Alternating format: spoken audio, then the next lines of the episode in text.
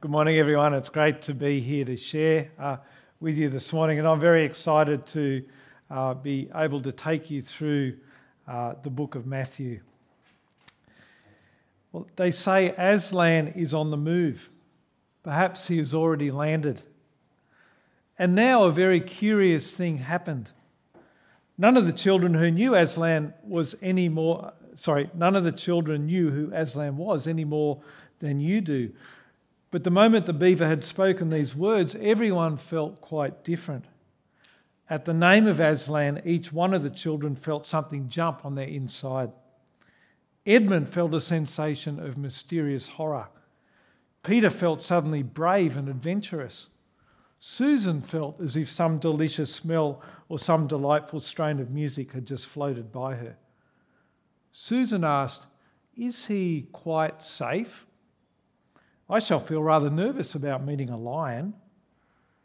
That you will, dearie, and make no mistake, said Mrs. De- Beaver. If there's anyone who can appear before Aslan without their knees knocking, they're either braver than most or just silly. Then he isn't safe, said Lucy. Safe, said Mr. Beaver. Didn't you hear what Mrs. Beaver said? Who said anything about safe? Of course he isn't safe but he's good. He's the king, I tell you. Well, you may recognize that that's from C.S. Lewis's book, The Lion, the Witch, and the Wardrobe. And they're describing what it's like to meet Aslan, the king, king of Narnia. Humans and animals alike have two very different reactions, two opposite reactions to Aslan. They either respond in worship or in hatred. C.S. Lewis created the character of Aslan to represent another king, the king that we'll meet today uh, in today's passage, King Jesus. And in our passage today, we are introduced to a baby born in miraculous circumstances who was anything but an ordinary baby. Even in the cradle, those who heard about him and met him responded either with worship or fear and hatred. Matthew tells the stories of contrasting reactions to the king. Herod, a puppet king of Rome, sees in Jesus a threat to his power, and he responds to him with a closed fist, grasping at his own power and wanting to crush this baby before he grows up.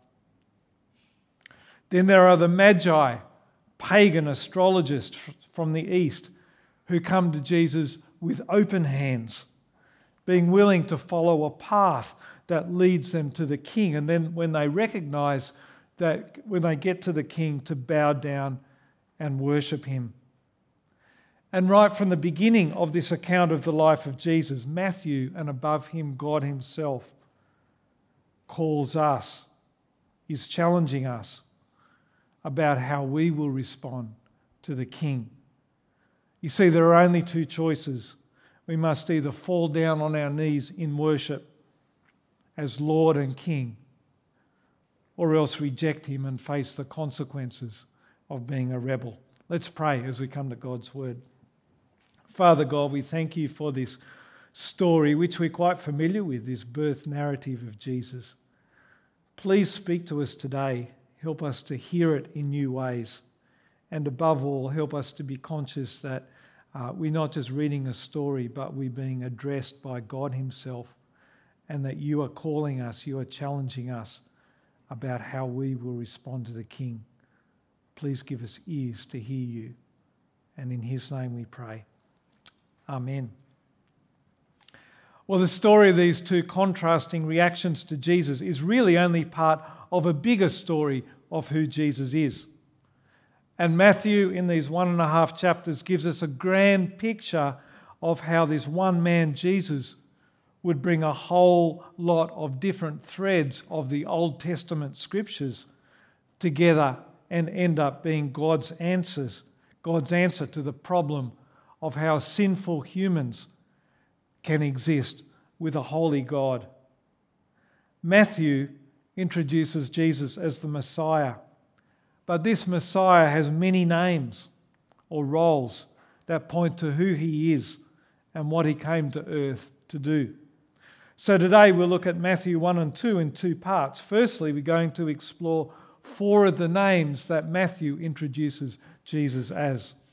And in our second part, we're going to look at the two different ways in our story that look at two ways that people respond to the identity of Jesus. And then we'll see that you and I aren't just onlookers in this story, but we are also part of this story. So let's get into it. Uh, our first, um, our first point is that Jesus is a Messiah with many names. Um, please have your Bibles open, or you can follow on on the screen. I'll have the Bible verses up on the screen as we go. So let's dive into verse 18. Uh, Matthew starts off by saying, This is how the birth of Jesus, the Messiah, came about. Matthew is writing to a mainly Jewish audience who would have known the scriptures that we know as the Old Testament. Messiah is a title meaning a king uh, who is also a savior, a king who would save. As well as that, he would judge the nations and rule over them. He would, he would save Israel and restore her people after they were taken into exile at the time of writing, Israel had been in exile for 400 years. They were only in exile in Babylon physically for 70 years. But since then, even after the return to the land of Israel, they were still really in exile um, because God had not returned, uh, in, in a sense, to Israel. God had not returned in his presence in the temple. As well as that, at the time of Jesus' birth, they were oppressed by the Romans. They were living in Israel, but they were occupied by a foreign power. They longed for deliverance and freedom. Surely this Messiah would come with a sword at the head of God's army and come and beat up on God's enemies and deliver them. Is this who Jesus would be? Well, whatever this Messiah was like, he was no ordinary man with no ordinary birth. When Joseph, Mary's fiance, finds her pregnant, he decides to divorce her quietly. But an angel comes to him in a dream. Have a look at verse 20. An angel of the Lord appeared to him in a dream and said, Joseph, son of David, do not be afraid to take Mary home as your wife, because what is conceived in her is from the Holy Spirit. This is no ordinary conception for no ordinary baby. He was conceived by God's Spirit. Well, the angel then goes on to tell Joseph what the baby is to be named in verse 21. You are to give him the name Jesus because he will save his people from their sins. This Messiah will be a Saviour now, notice there's no mention of a political saviour, uh, no mention of coming with a sword, but instead he would save his people from their sins. This first simple statement of the meaning of Jesus' name sums up the whole reason why Jesus was born. He came to save his people. In fact, he came to save the world from their sin.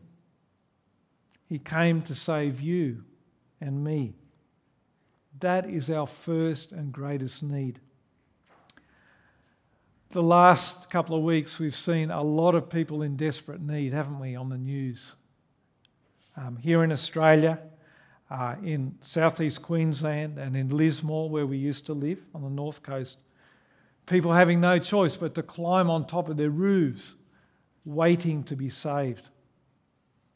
And then, of course, on the other side of the world, as we prayed about today in Ukraine, people who are desperate to be saved, thousands of civilians caught up in the barrage of artillery and gunfire, being helpless to, to even get out of, the, of Ukraine. For many of the flood victims, there was no escape until someone came to rescue them on a boat. They needed a physical rescue. But what we all need is a spiritual rescue. Without dying, sorry, without Jesus coming to die for our sin, each one of us faces an eternity without God. And that means without everything that is good and beautiful and enjoyable and worth living for in this world. And friends, we can't save ourselves. We like the people up there on the roof. We need a rescuer. We need a savior. And that's why Jesus came to save us from our sin. Well, in the very next verse, G, uh, Matthew introduces the second name of Jesus. First name is Savior. The second, um, have, have a look at verse 22 with me. All this took place to fulfill what the Lord had said through the prophet. The virgin will conceive and give birth to a son, and they will call him Emmanuel, which means God with us. We're probably familiar with the name Emmanuel. It's something we often hear at Christmas time, isn't it? With the birth stories of Jesus. No, uh, meaning God with us. But the promise that that name brings isn't just applicable to the birth story, because the idea of God with us goes right through the book of Matthew. It goes right through the New Testament. In fact, in Matthew's gospel, it's repeated right at the end as well. The very last verse of the book. Have a look at it with me. Matthew 28, verse 20. Jesus says to his disciples, And surely I am with you always to the very end of the age. Emmanuel, God with us, with us always to the very end of the age. So, the beginning of the book and the end of the book tell us that God has come to be with his people, to always live with them, to stay with them to the very end of the age. This Messiah is not only a Savior sent by God, He is God Himself who has left His throne to come to be with His people, to be born as one of us, to live the life we live, to get hungry with us and thirsty, to be happy and sad, to suffer and then to die. But not just to die like us he died a death totally unlike any of us will ever die because he died for us and for the whole world. Amazingly, this God with us who died for us is also a king who rules over us. Matthew throws uh, at us yet another quote from the Old Testament in verse 6.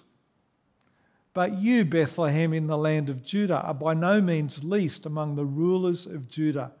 For out of you will, become, will come a ruler who will be shepherd, who will shepherd my people Israel. Jesus will grow up as a king with authority to rule and be a shepherd over Israel. We know from the uh, New Testament that Israel, God's, God's people in the Old Testament, came to symbolize more than just the land of Israel and the people who lived there. It came to symbolize, came to represent the people of God in all nations across the ages. Came to symbolize us, the church. And so Jesus is now our ruler and shepherd. And what that means is, as we'll see in the next section, what he demands is our response in worship. As a shepherd calls his sheep, Jesus calls us to follow him, to obey him, to trust in him as King and Saviour. Saviour, Emmanuel, King.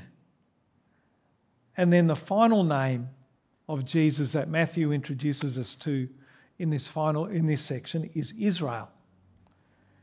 He doesn't use the name Israel, but that's who he's pointing to. Have a look in verse 13. When they had gone, an angel of the Lord appeared to Joseph in a dream. Get up, he said, take the child and his mother and escape to Egypt. Stay there until I tell you, for Herod is going to search for for the child to kill him. So he got up, took the child and his mother during the night, and left for Egypt, where he stayed until the death of Herod. And so was fulfilled what the Lord had said through the prophet Out of Egypt I called my son. So, as we read in chapter 2, the Magi had just visited baby Jesus with Joseph and Mary, but King Herod gets his also about the birth. And his plan wasn't to bring presents uh, and worship as the Magi did, but to kill him. And so the angel tells Joseph and Mary to hide, to go to Egypt, to hide from Herod. Once again, Matthew tells us that this fulfills scripture from the prophet Hosea in this case, who said, Out of Egypt I called my son. Hosea is talking about Israel. And God often calls Israel in the Old Testament his son or his daughter. And so, what's going on here is that Jesus is being identified with Israel. And think about the history of the nation of Israel. Where, think about where they began their history. They really began, their, the, the birth of the nation, if you like, was really in Egypt, wasn't it? In slavery for 400 years, where they grew out of just being one family to a whole nation. And Jesus begins his life here on earth by retracing those steps. He is identifying with Israel, Emmanuel, God with us, with his people, becoming one with them. But more than that, we know from the Old Testament that Israel failed miserably, didn't they, when it came to obeying God and, and being the people that they were meant to be as Matthew's gospel goes on, we see that Jesus lived the life that Israel were meant to, but never could. He lived the perfect life of obedience. What Jesus did was he became Israel for Israel.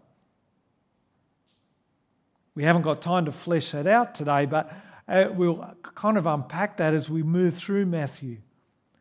Jesus becomes Israel and lives the life of obedience for us that we could not live. Well, Matthew has announced to us the birth of Jesus the Messiah and introduced what he is like. And at the same time, his birth, uh, uh, and at the time of his birth, others hear about him as well. Uh, and here Matthew changes gears to uh, talk, uh, talk about um, how people respond to the news of the birth of this king. And in chapter 2, as we heard earlier, this focus is on two groups of people the Magi and King Herod. They respond in contrasting ways to the announcement of the king. The Magi respond with open hands, they respond with joy willingly led to where Jesus was so that they could bow down and worship him. Let's pick up the story in chapter 2, verse 1. After Jesus was born in Bethlehem in Judea during the time of King Herod, Magi from the east came to Jerusalem and asked, Where is the one who has been born King of the Jews? We saw his star when it rose and have come to worship him. Who were these Magi? kind of strange uh, that they're introduced really without introduction. Well, the word refers to astrologers who uh, were priests of Zoroastrianism. That's a mouthful, but that's a, a Persian religion which, believe it or not, actually still exists in small pockets today. Uh, and what they did was they studied the stars uh, and were guided by one particular star to lead them to Jerusalem, as we hear in this story.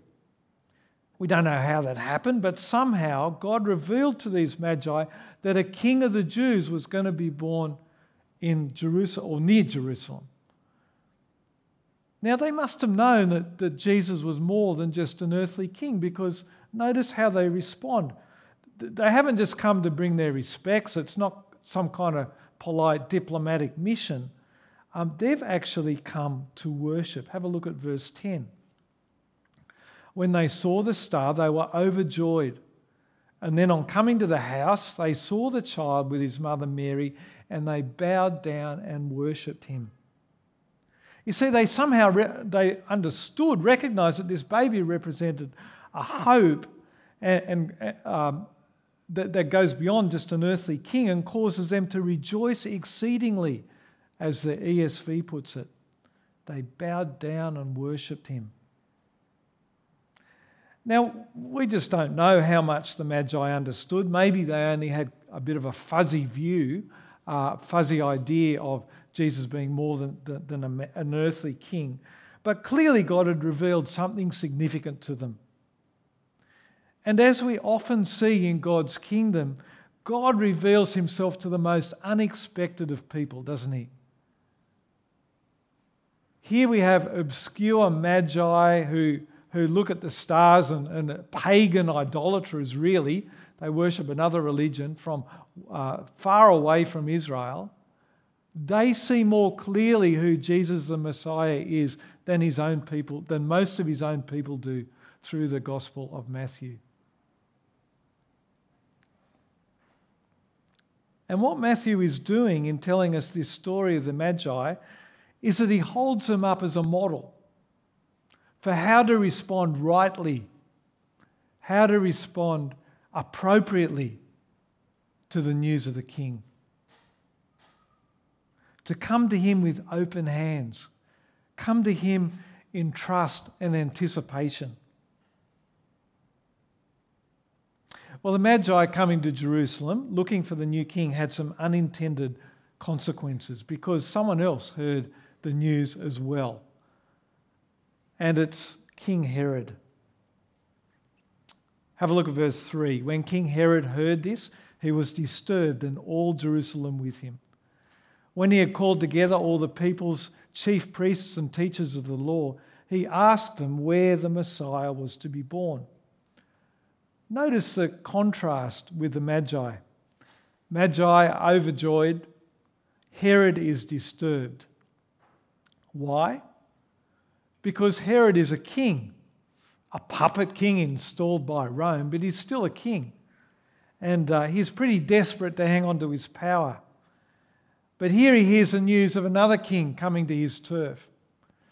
And a king hearing about the birth of another king in his backyard. Uh, well, that isn't good news, is it? This Messiah was a rival king. And Herod wasn't about to um, come to some uh, cozy power sharing arrangement with this new Messiah. He had to go.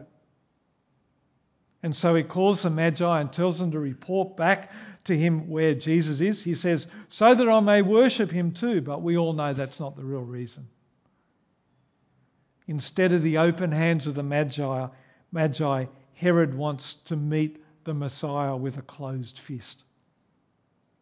The Magi are warned not to return to Jerusalem. Um, uh, then Herod shows his true colours when he realizes that he's been tricked by the Magi. Verse 16 When Herod realized that he'd been outwitted by the Magi, he was furious. And he gave orders to kill all the boys in Jerusalem and its vicinity who were two years old and under, in accordance with the time he had learnt from the Magi. Herod was threatened by the arrival of Jesus. His response is to lash out with a closed fist, a fist that grasped after power, with a fist that refused to acknowledge what was plainly before his eyes as God bursting into history. Notice that Herod knew that the scriptures predicted the coming of the Messiah. When he called together all the people Verse 4 When he called together all the people's chief priests and teachers of the law, he asked them where the Messiah was to be born. So it wasn't as if Herod was ignorant of these prophecies. The religious leaders told him that he was going to be born in Bethlehem. Herod must have believed them because he sent his posse to kill all the infant boys uh, to Bethlehem. God put the truth plainly before Herod's, Herod's eyes, but he refuses to see it. Power and self protection trump the truth and listening to God. So Matthew tells a story of two very different responses to Jesus the Messiah. But you know, there's also someone else in this story. Matthew doesn't name them, but this story and the whole book is addressed to them. And that person is you and me. Because every time we listen to these stories or pick up this book and read the words, God is speaking to you through these words. And what He wants to say to you today through these words is to ask you a question How do you respond to the King? And Matthew holds up these two opposite responses to Jesus to make a point that with Jesus, it's either one or the other. There's no third way, there's no third choice. You either respond like the Magi with open hands in trust and faith to the King and bow down before Him, or you close your fist to Jesus and to God as a rebel As we'll see through the stories of Jesus' three years of public ministry, as we move through Matthew, time and time again, people respond in one of these two ways.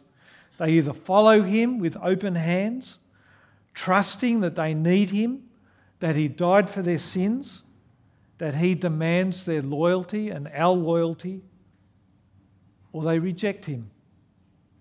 And he makes it clear that failing to open our hands, to Him and to trust Him isn't just a position of neutrality. By not making a decision to follow Jesus, we are actually closing our fists to Him and rejecting Him. And so, friends, as we start our journey through Matthew's Gospel, I urge you to listen to the voice of God with open hands. Don't just hear these stories as if you're a bystander, casually observing what's happen, happening. Listen. Listen to the voice of the Messiah. Hear his call as Saviour.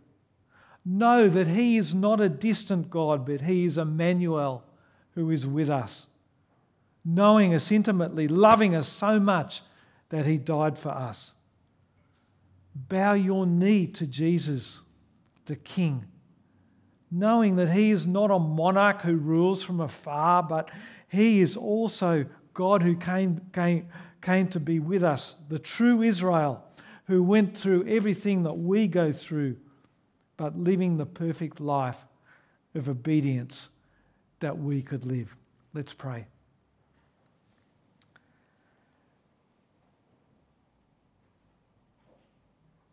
Lord Jesus, you are Emmanuel, God with us. You are King, you are Messiah, you are Saviour, and you are the perfect Israel. Lord God, we pray that you will give us ears to respond to our King, not just as a nice story, not just um, paying lip service to Him, but by giving Him our lives in trust, in faith, knowing that He has died for us, for our sins, and bowing our knees to Him as King. Father, give us the grace to do that. In Jesus' name, Amen.